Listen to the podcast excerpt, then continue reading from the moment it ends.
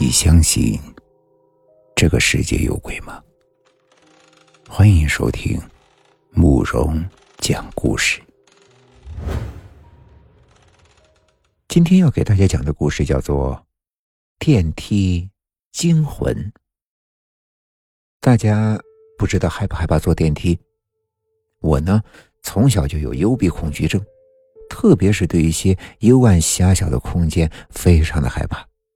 比如说，怕角落，怕厕所，怕狭窄的电梯，怕一切狭窄幽闭的空间。事情发生在两千年左右，那一年我在长沙上班，公司呢在三十四层，每天乘坐电梯这件事呀，对我来说是一种非人的折磨。同事李军在一次偶然中发现我怕电梯。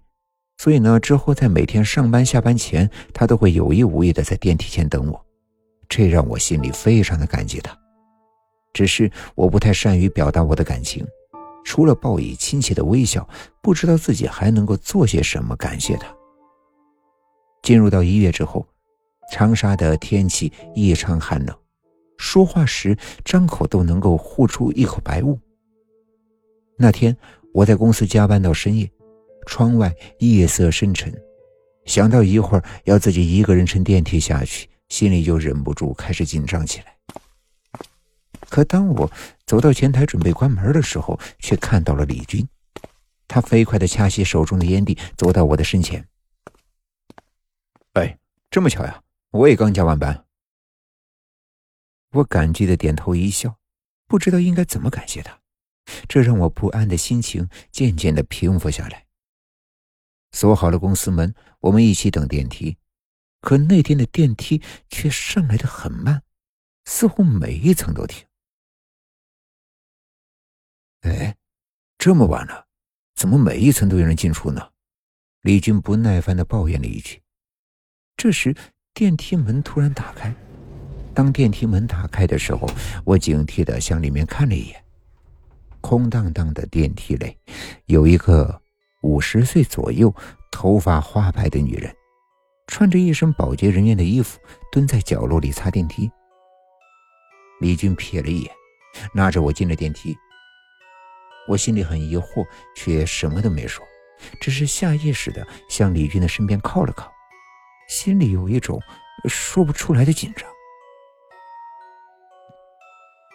那个保洁阿姨的行为很是怪异。他用手中的钢刷不停地擦着光亮的金属电梯箱体，发出刺耳的声音。我忍不住皱起眉头，盼着能够快点到达一楼。可电梯刚下一层就打开了门。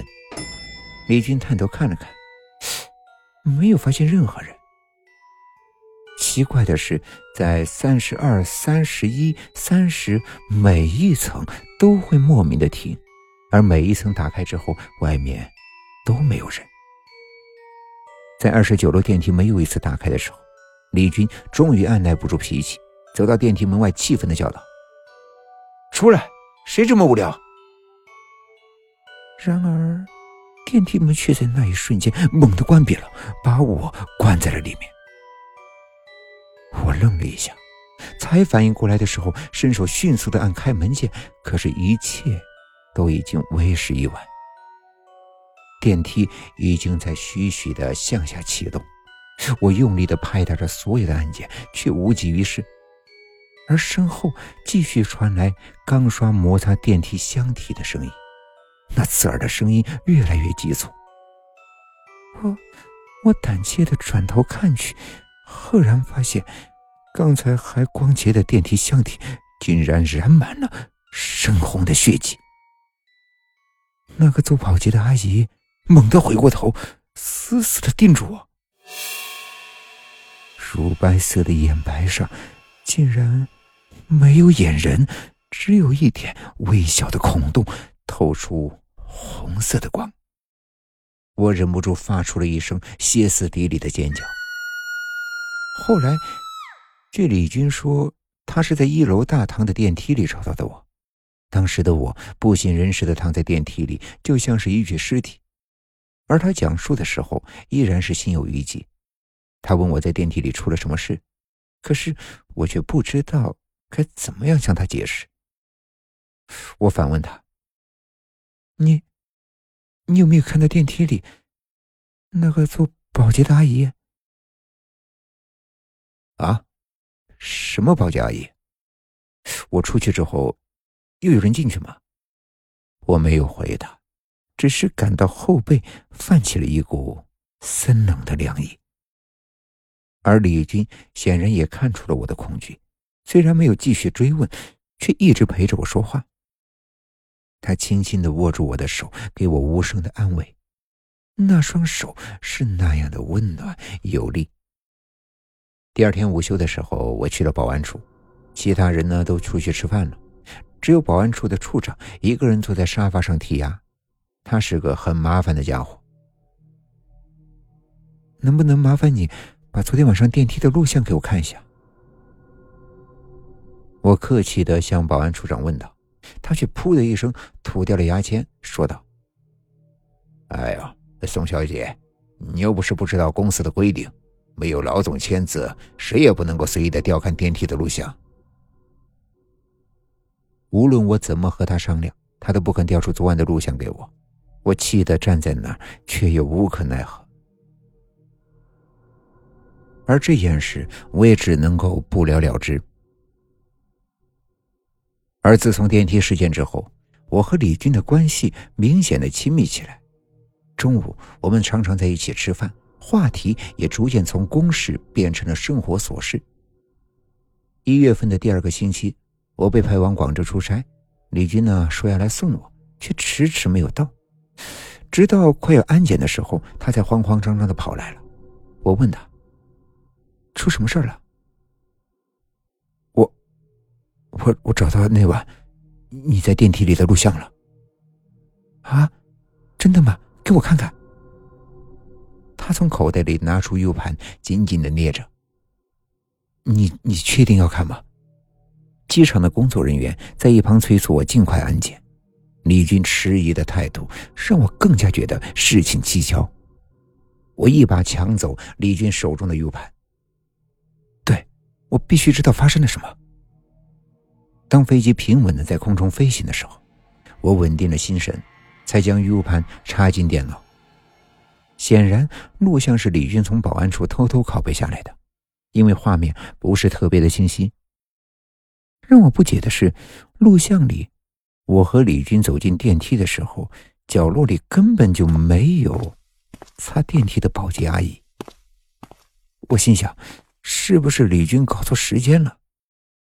可是很快，电梯就在三十三层停了下来，接着是三十二层。